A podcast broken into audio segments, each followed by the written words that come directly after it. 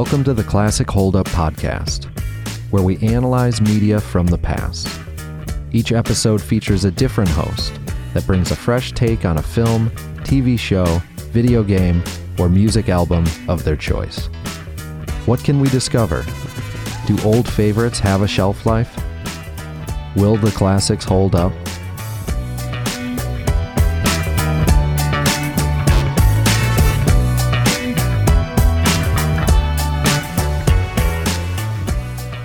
I'm your host Trista Parrish, and welcome to the Classic Hold Up, where we see if the classics hold up. I'm a sophomore here at Michigan State, majoring in digital storytelling with a concentration in audio storytelling. In my free time, I like to take long walks on the beach and stare into the abyss. Today, we'll be talking about The Neverending Story, released on July 20th, 1984, derived from a fantasy novel written by Michael Ende and published in 1979. A short summary for those who haven't seen it, or a refresher for those who have, the never-ending story begins with a little boy named Bastian. While grieving the loss of his mother, he uses his imagination and books to cope. His father is unsupportive and he's tormented by bullies, running away from them until he's able to duck into a bookstore, where he finds a bookkeeper reading the never-ending story. The bookkeeper says that the never-ending story is too scary and too real for a boy that young. But Bastian doesn't listen, taking the book and reading it in his school attic. While he reads about the story of Fantasia and how it's being destroyed by a force called the Nothing, he wonders if he may be the one to save it. So I watched it a lot with my dad when I was very young, and it was a movie I continue to love now. While I bought the movie to stream in my recent years, I remember having it on disc that was so scratched up that we always were surprised when it worked. I admit it that's cheesy and it's very 80s, especially in the things like the green screen that doesn't look quite right, but the spirit is definitely there. It's very nostalgic for me, and I've always enjoyed the theme of keeping imagination alive despite the harsh realities of the world around us. But enough of my opinion and what I think. Allow me to introduce my lovely guest, Kyle Taft. Hello. I'm excited to be here. Yes, and I'm excited for you to be here. Would you like to tell the audience a little bit about yourself before we get started? Um, I'm a second year student here at um, Michigan State. Um, I'm studying physics. Um, and that's about it. That's all there is to Kyle Taft. Yes. All right, well then we can get right into it. Can you tell me a little bit of pretty much how slash when you first saw this movie? Well, when I first kind of heard about it, it's been it's been for years. But the only thing that I knew about the movie is that there's this horse. His name Artax, and he gets lost to the swamp, which never made sense to me. But um, I only first saw this um, about a month ago, so um, very recently, and Yes, everyone everyone seems to only know that scene. From what I've talked to people about, it's it seems to be like the the most memorable for people, which is fair because it is a pretty pretty sad scene, even though it's very much skipped over. It's like, okay, back to back to the storyline. Um, but if you only just saw it a month ago, what was your first impression of actually seeing it? Um, it feels like it gives the feels of a classic movie. Like when you look at like a, a Star Wars or something that people reminisce on and have nostalgia on. But when I'm looking at it, I it doesn't quite hold up in that ways of like those those timeless classics. It definitely has its audience, but it, it looked good and has those those characteristics. hmm So, with kind of seems like you have a bit of a mixed opinion. What did you like and slash dislike? You can start with like if you want to. Um, the main thing that I liked about it were the visuals. Um, there's the the ivory tower. There's Falkor. That's like a big puppet, and these visuals are definitely unique to the time because this was a time before like the a lot of CG CGI type of visual effects were being used commonly in movies or that were cheap to use in movies. What they had at the time were these um, type of graphics. So that was something that I liked a lot because I don't see that a lot, and it was it did hold up in a like a visual aspect.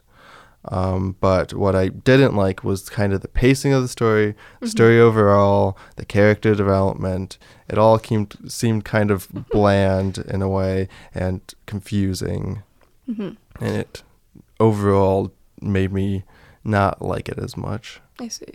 What do you think could have made it better with the long list of criticisms? Well, with that, just a more sensible storyline. It felt like they focused a lot on the visual aspect, which it they did a good job on that.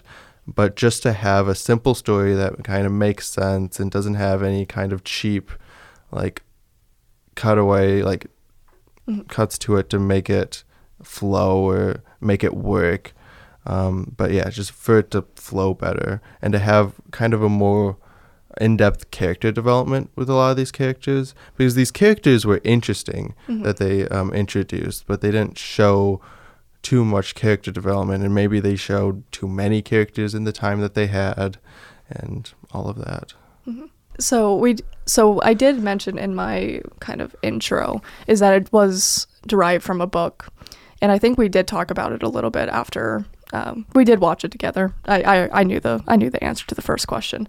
Um, so do you think maybe if they took a little bit more inspiration from the book that that could have saved it a bit more?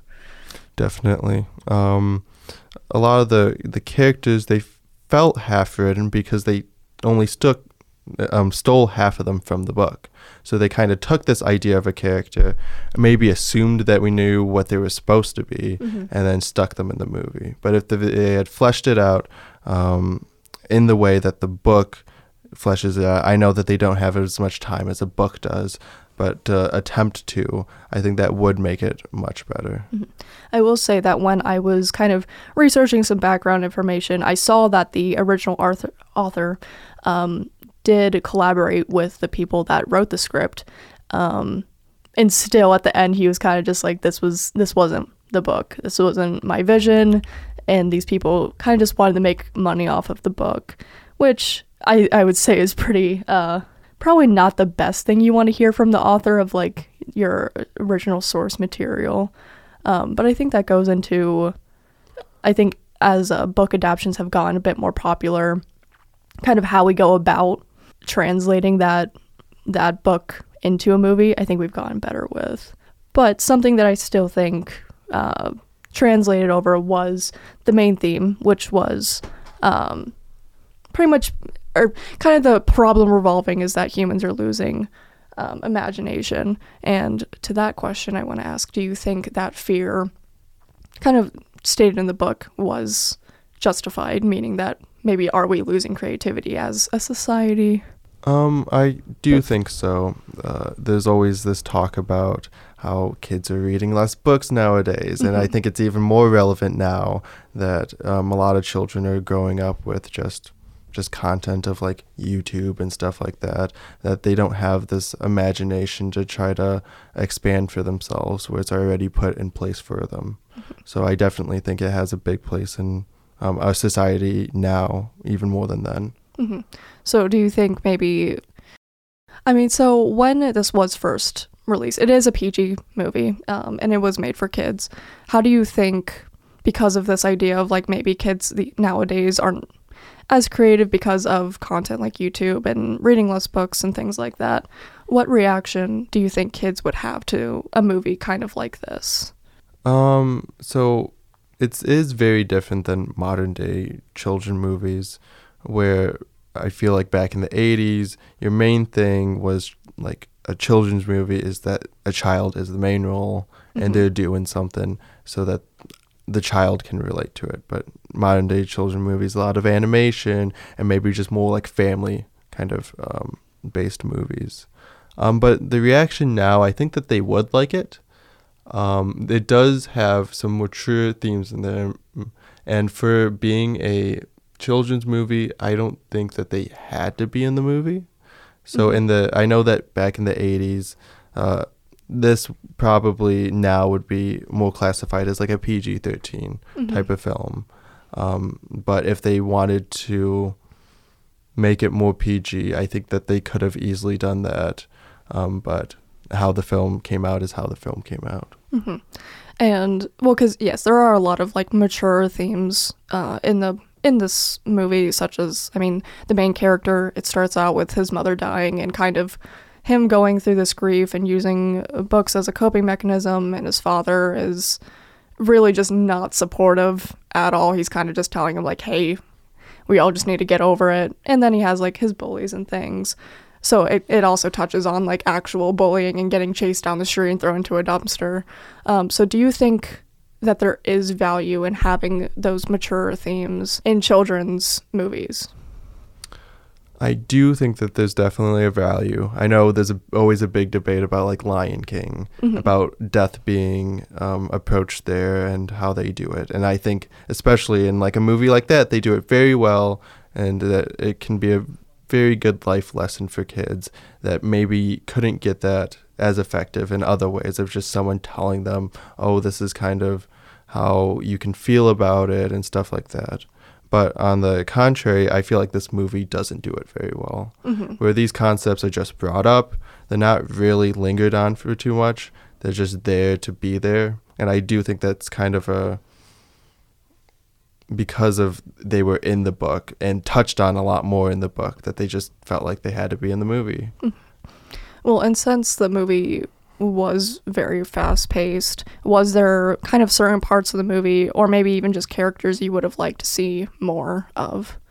Um, yes. Uh, the main one would probably be Bastian Mhm. because it tries to focus around him, but then they also have Atreyu to look at Mhm. and all the the world of Fantasia. And I think that Bastian could have had a lot more like shown character development and stuff like that, or like life lessons learned. Mhm. Um, that would have made the movie a lot more effective. But we didn't really see that. We just saw little clips of him of his reactions. Of him just being like, Is, "That can't be me." uh-huh, that was just that was basically him. After, I mean, at the beginning it was him, but Mhm. Really after the book started, and then until the very end, it was kind of it was mostly just the bo- the the story of Fantasia. yes. Yes. So if that was a part, was there a character that you liked in particular that you would have maybe liked to see more of? I would have liked to see more of the Empress, because all we really saw of her was that at the beginning she's sick, and all the people are panicking because she's kind of the the oracle here. Um, but then at the it's she's only comes back at the end. She's this mysterious figure who kind of understands everything that's going on and kind of Mhm. fixes it. Yeah, I definitely think because she does play a very big role, in at least like the driving plot, because it starts with I mean Atreyu. He comes to the ivory tower, and everyone's trying to like get help from the Empress, and they tell them like the Empress can't help because she's sick, and then the prophecy foretells that Atreyu is going to be the one that stops the Nothing and saves the Empress.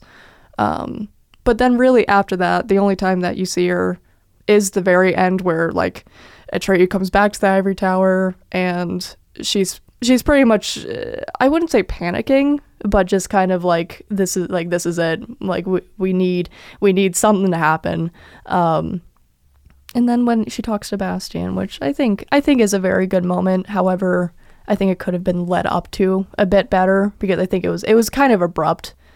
Um even though that's kind of uh, abrupt in not a way that it was supposed to like be very dramatic. Because it was it was the like the world's falling apart. There's a storm happening with Bastian and like the real world and Bastian has to yell out the window the new name of the empress which I thought was his mother's name. It was not. It was apparently Moonchild. So where that came from I don't know like I feel like maybe that could have been like I feel like that name I don't know. Maybe the name has like a significance in the book. But I feel like that that could have been that's something my own criticism that I feel like the name could have been a bit more like had a meaning than just Moonchild. well, aside from just overall like plot, was there a scene that you liked in particular? I did like um it had a strong start of when introducing Fantasia.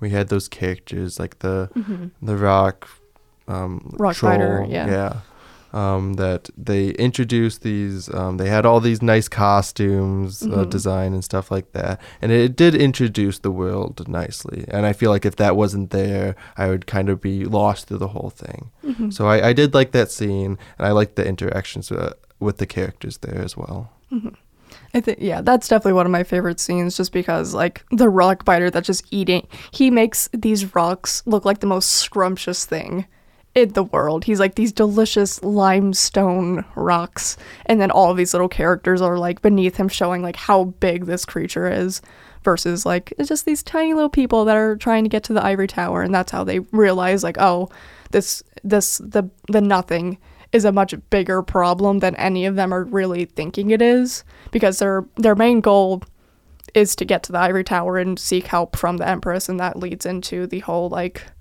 everyone's gathered here and trying to talk to her and all that good stuff. With um, talking about a particular scene that you liked was there a particular character that you liked the most Um, I did like the the scientist guy. Um, so after Falkor rescues him and brings him all the way, most of the way to Mhm. that oracle, um, he comes upon this little um, family, and there's this this scientist guy who's been studying the oracle, Mhm. um, Engywook. Mhm. Um, and I, I, I just really liked him. Um, the costume design, he looked very good. Mhm. He had a good personality. He definitely, whoever the actor was, put his all into that character. Mhm. And that really brought me into it um, as this part of like Fantasia and learning about all these people who inhabit Fantasia. Because I'd imagine being so far away from like the Ivory Tower that it'd be like desolate or something, but there's still these like little hermits living out there. And I, I really liked him and that scene with him showing all his different apparatuses and doing his little science. Yeah, I think that was. I was when we were watching it. Um, I was like waiting for that scene because I knew I was. If if there was any character that reminded me of you, it was it was that one. That he was just a little scientist in his little in his little hovel hole, and his wife that just like drank my medicine soup, and the. I'm sorry, I forgot his name, but he's just he's he's trying to tell Atreyu, you know, about this oracle and how all of these people have died and I think that was definitely a really good character to lead up to this very kind of intense moment of um, the oracles and kind of the trials that he had to get to to get to the main one um, that was going to tell him how the world or how to save the world, which again was revealed that they have to find a human child and he's you know he's having like this big uh, you know the the world's falling apart around him. And he's trying to figure out well how am i supposed to get a human child? And bastian's like i am a human child but i they can't be talking about me all this good stuff but i was yes that that's definitely a very nice little scene because they they wake up after um Falkor takes him to him and picks him up and that's just it's a very nice scene. But my my favorite character is probably um the the wise one morla the turtle um which is right before that i believe. Um because i think it, it it's really nice not really nice but I, it was entertaining to me to kind of stray away from the classic hero's tale where everyone's trying to help you and everyone's telling you like you've got this bro. Morla's telling him no there's no hope. You can't save fantasia. And she's just like i kind of i'm kind of done. I've been i've been sitting here for so long. I want you to go away. I'm allergic to youth uh, and you're annoying me.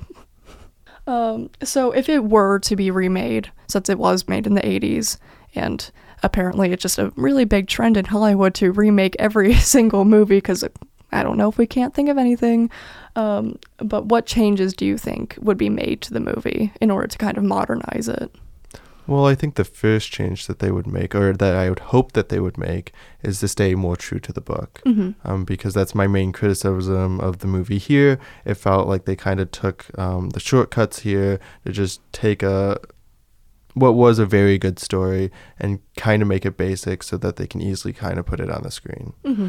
Um, so I would hope that the change that they would make would stay true to the book.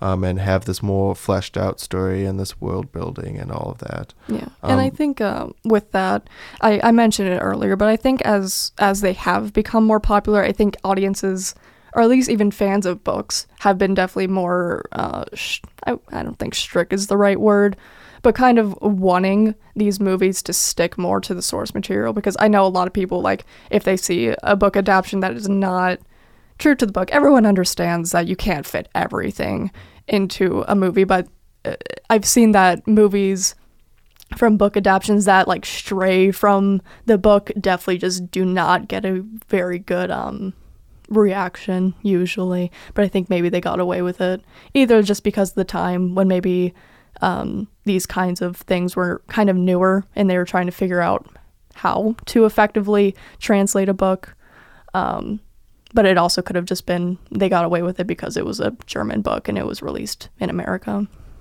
but is there anything else that you think would be changed? Um, the other thing would definitely be the visuals. Um, because uh, something unique about this that I don't see in modern movies is that things like Falkor was all a puppet and stuff like that, mm-hmm. where modern day he would be a CGI mm-hmm. and uh, different visual effects. Yes, I definitely, I as much I do enjoy CGI, but I definitely think there's a time and place for it. I think. Um, CGI can be used in a very effective way, and then I think CGI can be used in a way that it's kind of um, I don't know, taking, I wouldn't say shortcuts, but I think there are times where CGI just doesn't give an effective way of storytelling. And in that way, do you think the CGI would kind of ruin it in that way? No, I think it could still have an effective storytelling with CGI. Mm-hmm. I don't know. I, I think the puppets kind of gave it the. I feel like I gave it some charm, but that also could have just been the nostalgia factor of when it, CGI wasn't really a big option, especially with the the green screen that just they're flying through the sky. It's like you can see the little like green uh, background of it, but that could definitely just be a nostalgic factor for me and wanting to see kind of sets um, and puppets and a bit more just creativity with what we can make without computers. But on that hot take, we're going to take a break for our ad reads and come back for the final verdict.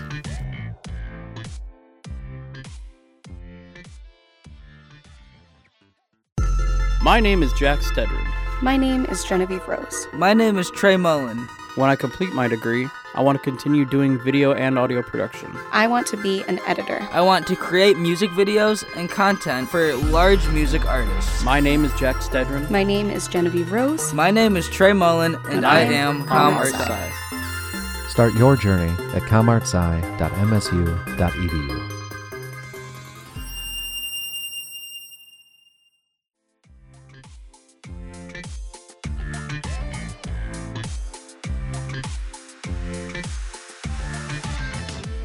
With this in mind, do you think that The Neverending Story holds up as a classic? I do not think so. And why not?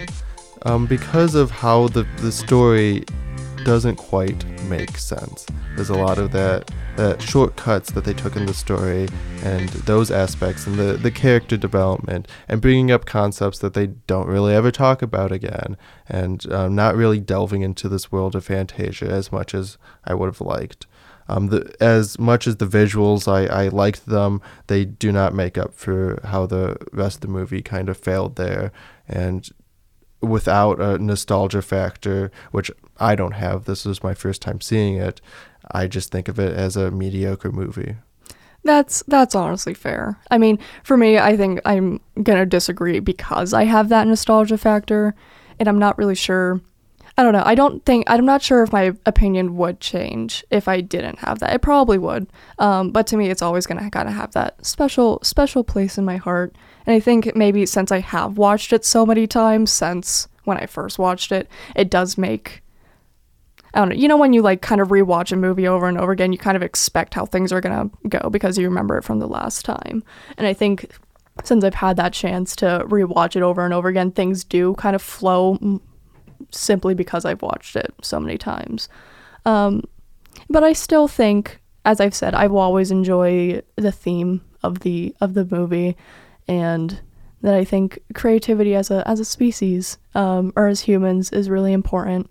Um, however, I would I, w- I do agree. I would have liked to see better pacing as kind of an as an adult, as an adult watching it, because um, I definitely have different opinions from when I was a kid and now watching it.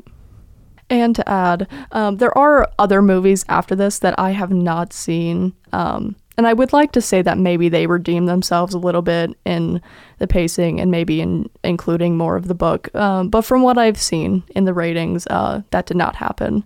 So to me, though, I still think it holds up, and I think it's an important message at the end of the day.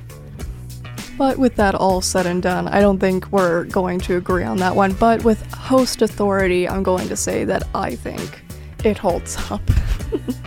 but with that, I want to thank my guest for coming on and talking about the never ending Story with me. Thank you for having me. And I would like to thank all of you for listening. Find the classic holdup on Spotify, Apple Podcasts, or wherever you listen to podcasts. Follow us at Audio Video Land for updates, teasers, and behind the scenes content of all Audio Video Land productions. The Classic Hold Up is an Audio Video Land production by digital storytelling students of Michigan State University in collaboration with Impact 89 FM.